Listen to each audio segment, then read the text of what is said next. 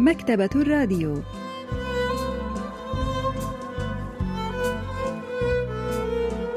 أهلا وسهلا بكم في حلقة جديدة من البرنامج الأسبوعي مكتبة الراديو الذي نستعرض من خلاله كتابا جديدا كل أسبوع.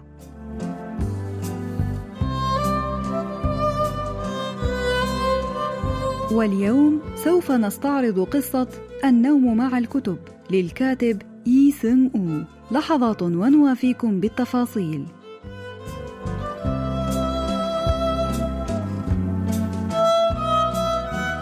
نشرت قصة النوم مع الكتب للكاتب إي سن عام 2001 وهي تبدأ بمشهد يظهر البطل وهو يقرأ مقالا في الجريدة عن رجل وجد ميتا في وضع وكأنه كان نائما وسط الكتب.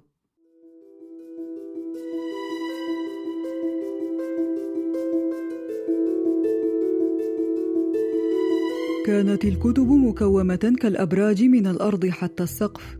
كان هناك أكثر من برج للكتب ثمانية أو تسعة أو ربما حتى عشرة أبراج من الكتب على هذه الشاكلة. كانت أبراج الكتب أو الكتب التي تحولت إلى أبراج تغطي المزيد من الكتب. كان الرجل مستلقيا في وضع جنيني وقد ثنى ركبتيه إلى صدره بقوة وسط أبراج الكتب. بدا وكأنه صورة لجنين في رحم أمه. تعرفت على الرجل ليس من وجهه الطويل النحيف مقارنة بالآخرين بل من الآثار التي خلفها حبه المتفاني للناس أو بالأحرى للكتب. بمجرد أن أدركت أن وضع الرجل في الصورة يشي بأنه لم يرى الكتب كمجرد أشياء أو جمادات عرفت فورا من يكون. رجل توصيل الكتب. ذكرت الجريدة أنه لم يمكن التعرف على هوية الرجل. لم يتركه أي شيء يدل عليها. كان فريق تجديد المبنى يعمل على هدم جدران آخر شقة في المكان عندما وجدوا شيئا ما بالداخل. أوقفوا العمل فورا ودخلوا الشقة فاكتشفوا وجود رجل هناك. كان مدفونا وسط الكتب. كان أسود ونحيف جدا وكان ميتا. قدروا أنه ظل ميتا لمدة عشرين يوما على الأقل وفقا لما ذكرته المقالة. تأملت جثته لفترة طويلة. بدت الكتب في الصورة وكأنها تحف دفنت معه في المقبرة. لم يكن هناك ما يناسبه أكثر من هذه الكتب. تأثرت عندما رأيت ذلك الموت الذي كان ختاما مثاليا لحياة ذلك الرجل. لكنني رأيت أنه من غير المناسب أن يظل مجهول الهوية. انتابني شعور قوي بالمسؤولية عن كشف هويته فاتصلت بقسم الشرطة فورا دون لحظة تردد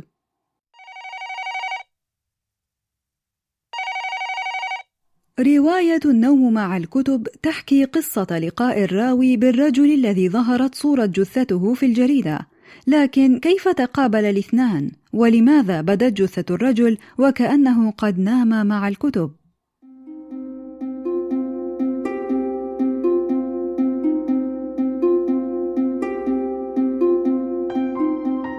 راوي القصة هو هان جونغ تي. كان قد انتقل إلى أحد فروع شركته في مدينة صغيرة. وفي ذلك الوقت كان قد فارق زوجته بعد زواج دام خمس سنوات. كان يريد أن ينجب طفلا لكن زوجته رفضت وتركت وظيفتها وبدأت العمل لحسابها الخاص مما أفسد علاقة الزوجين.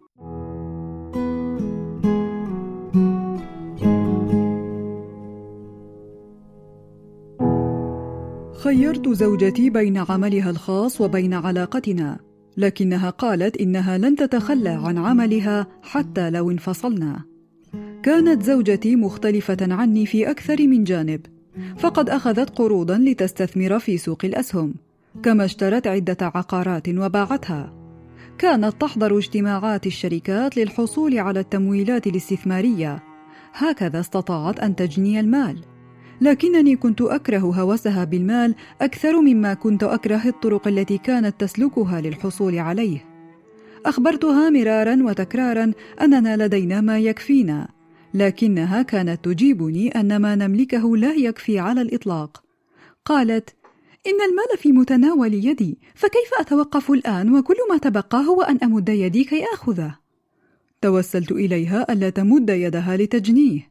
أن تتركه لمن يحتاجه حقا. أحبطتها كلماتي فقررت أن تسلك طريقها الخاص. قالت مجال الترفيه هو أكثر مجال واعد في القرن الحادي والعشرين.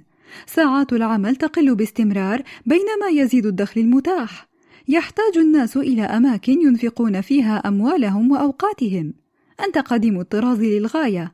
إن أمثالك ممن يظنون أن الجرائد والكتب هي الأدوات الأكثر فعالية لفهم العالم لا يدركون إلى أين يتجه العالم ولهذا يتخلفون باستمرار. هكذا وبخت وقد استحققت التوبيخ على الأرجح. شعرت بالغضب وفقدت الاهتمام بكل شيء ولذلك هجرت المنزل. ربما كان انفصالنا هو حل أخرق ضمن محاولاتي للتمسك بآخر خيط يربطنا ببعضنا بعضا.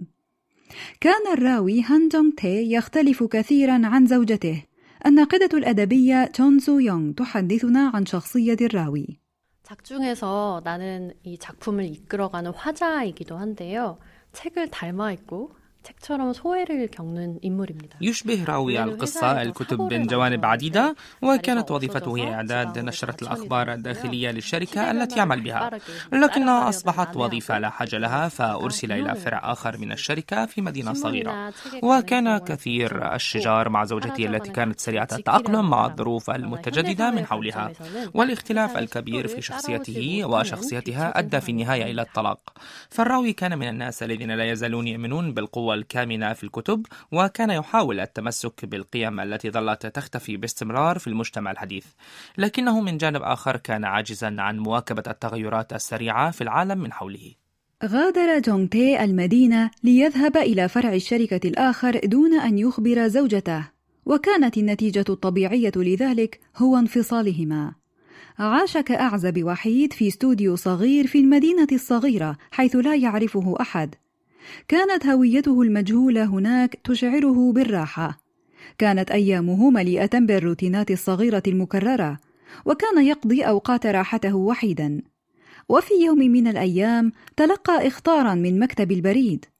لقد جئت إلى منزلك في الساعة الحادية عشر والنصف يوم الخامس عشر من مارس كي أسلمك بريدا مسجلا لكنك لم تتسلم الطرد. إذا لم أستطع أن أسلمك البريد في السادس عشر من مارس فسوف يبقى في مكتب البريد حتى الثامن عشر من مارس.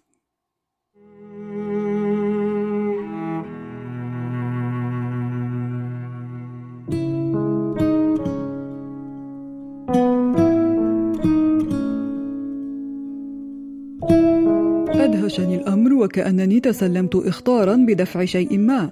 لكن ما حدث بعد ذلك هو ما جعلني أفكر في أن أحدهم يراقبني على الأرجح. من قد يرسل إلي شيئا ما بالبريد؟ من يعرف أنني أعيش هنا؟ رغم أنني لم أكن هاربا من القانون شعرت أنني انكشفت ولم يكن شعورا لطيفا.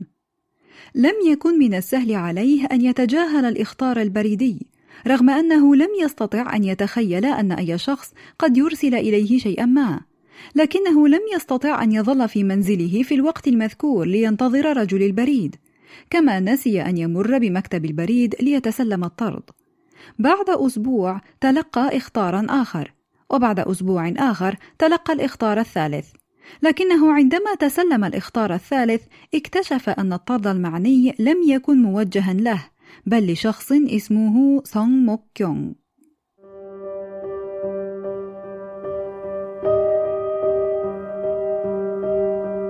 أشعرني هذا براحة غريبة، فهذا يعني أنه لا أحد يعرف أنني أعيش هنا.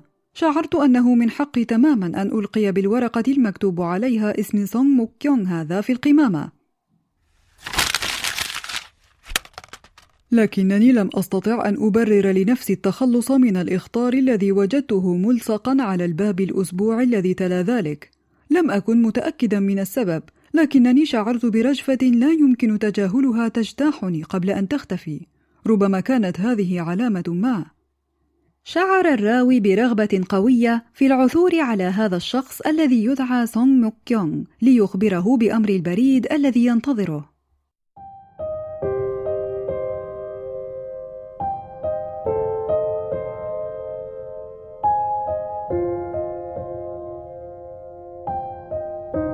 لم يكن سونغ موك كيونغ صاحب الشقة فلقد تأكدت من اسم صاحب الشقة من عقد استئجارها. رغم ذلك اتصلت به لأتأكد من الأمر. لكن صاحب الشقة سألني إن كنت متأكدا من الاسم. قلت أتلقى إخطارات من البريد موجهة له باستمرار. قال صاحب المنزل أي نوع من البريد؟ لا أعرف لأنني لم أتسلمه. لا تعرف. بدا محبطا لسبب ما. سألني هل العنوان صحيح؟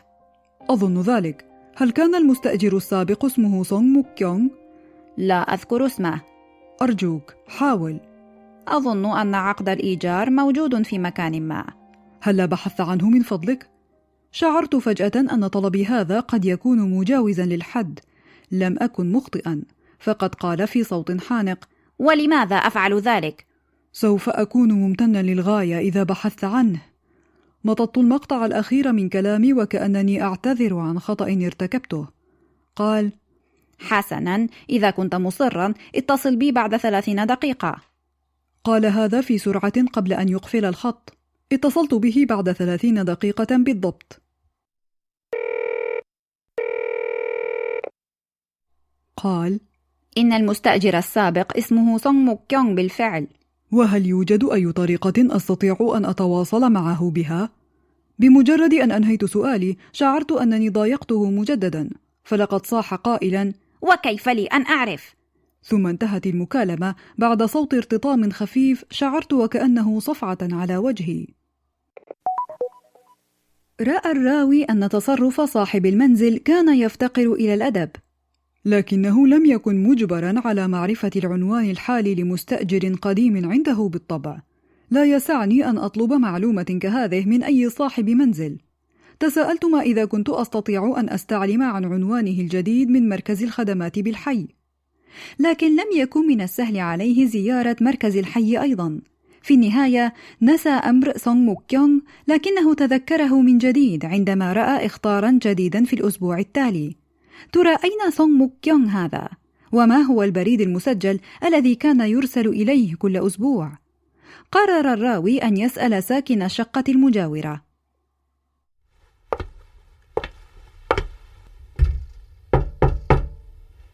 كانت هذه هي المرة الأولى التي يطرق فيها باب الجيران منذ أن انتقل للسكن هنا قبل شهر واحد. سأل الجارة: كنت أتساءل ما إذا كنت تعرفين الشخص الذي كان يسكن هنا قبلي. سألت: لماذا تسأل؟ كانت الجارة التي فتحت الباب امرأة في منتصف العمر. كانت يداها مبتلتين ربما من أثر غسل الصحون، وبدت متشككة متحفظة.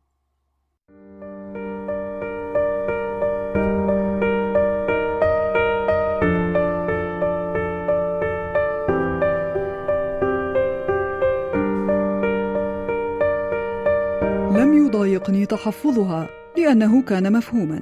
سارعت أشرح لها أنني أتلقى إخطارات بريدية موجهة للساكن السابق باستمرار. شعرت بالقلق من أن تقفل الباب في وجهي بغضب. كانت ثقتي في نفسي تقل بالتدريج حيال كل شيء.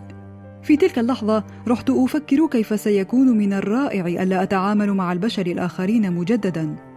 قالت المرأة لا بد أنها الكتب. جففت يديها المبتلتين في ثوبها وأجابتني بلهجة عادية. لم تكن تلك الإجابة التي كنت أتوقعها. لكنني في الوقت نفسه شعرت بالسرور لأنني طرقت باب جارتي. أدركت من نظرة عيني أنني لم أفهم شيئا فتنهدت وبدأت في التحدث. هل تفضلت بالدخول؟ اندهشت من دعوتها لدخول منزلها. ارتبكت دون أن أعرف ماذا يجب أن أفعل. بينما دخلت هي المنزل دون أن تنتظر إجابتي. خلعت حذائي قبل أن أدخل مترددا. عاش الراوي حياة رتيبة. قضاها في الانتقال من المنزل إلى العمل والعكس.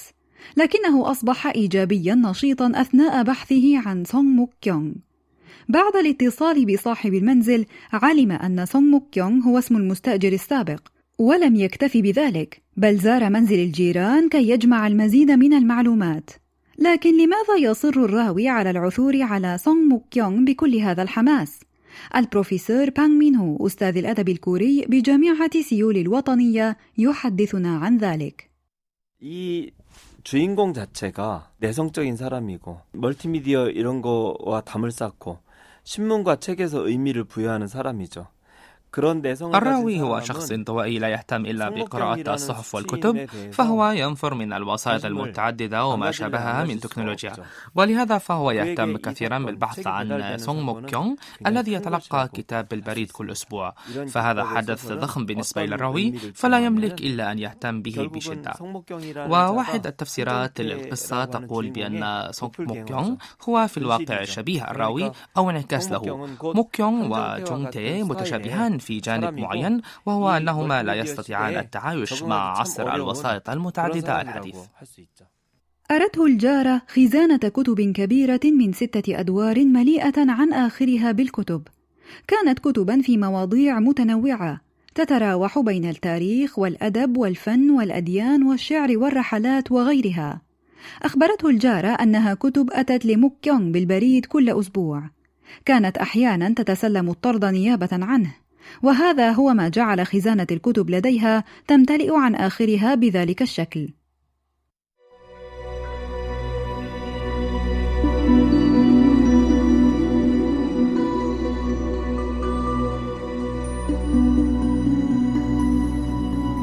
ربتت على خزانة الكتب قالت لقد ترك هذه هنا هل تعنين السيد سونغ موك يونغ؟ نعم كان اسمه سونغ موك يونغ لكن لماذا؟ لماذا ترك أغراضه في منزلي؟ أهذا هو ما تريد أن تسأل عنه؟ اومات برأسي موافقا. قالت قال إنني أستطيع الاحتفاظ بها إن أردت لأنه لم يعد في حاجة إليها. هل قال هذا حقا؟ لا بل شقيقه هو من قال هذا. هل تعنين أن شقيق موكيونغ تخلص من أشيائه دون إذن منه؟ أنت لا تفهم الموقف أليس كذلك؟ راحت تأخذ الكتب من الخزانة ثم تعيدها أكثر من مرة. سألتها عن ماهية الموقف الذي لا أفهمه، فقالت: لقد مات. كانت إجابتها قصيرة واضحة. للحظة خيل إلي أنها طبيب شرعي يعلن موته. كان الرجل الذي يبحث عنه الراوي بكل حماس إذا هو رجل قد مات بالفعل. أما كتبه فاحتفظت بها جارته. البروفيسور بانغ مينهو أستاذ الأدب الكوري يشرح لنا سبب احتفاظ الجارة بكتب جارها المتوفى. 남의 책이지만 그렇게 정성을 들여서 계속 책을 ألن يكون الاحتفاظ بكتب شخص محب للكتب كهذا أمر رائع؟ قبل شهر تقريبا تلقيت هدية مكونة من 65 صندوق من الكتب لكاتب قد توفي ولقد قدرت هذه الهدية كثيرا لأن هذه الكتب كانت تمثل عالمه كله وعندما وصلتني الكتب في شاحنة رصصتها في صفين. كل واحد منها امتد ل 20 إلى 30 متر. ورحت ألمس هذه الكتب بكل حب. وقد وعدت بأن أحرص عليها منذ الآن فصاعدا. وأنا أرى أن جارة موكيونغ قد احتفظت بكتبه للسبب بدأت القصة بمشهد الراوي وهو يقرأ مقالا في الجريدة عن رجل وجد ميتا في وضع جنيني وسط كتبه الكثيرة. وقد تذكر الراوي لقاءه بذلك الرجل المسكين في الماضي في الحلقة القادمة سوف نقرأ بقية القصة لنتعرف على علاقة الراوي هان جونغ تي بسونغ موك يونغ محب الكتب الذي مات وسط كتبه الحبيبة.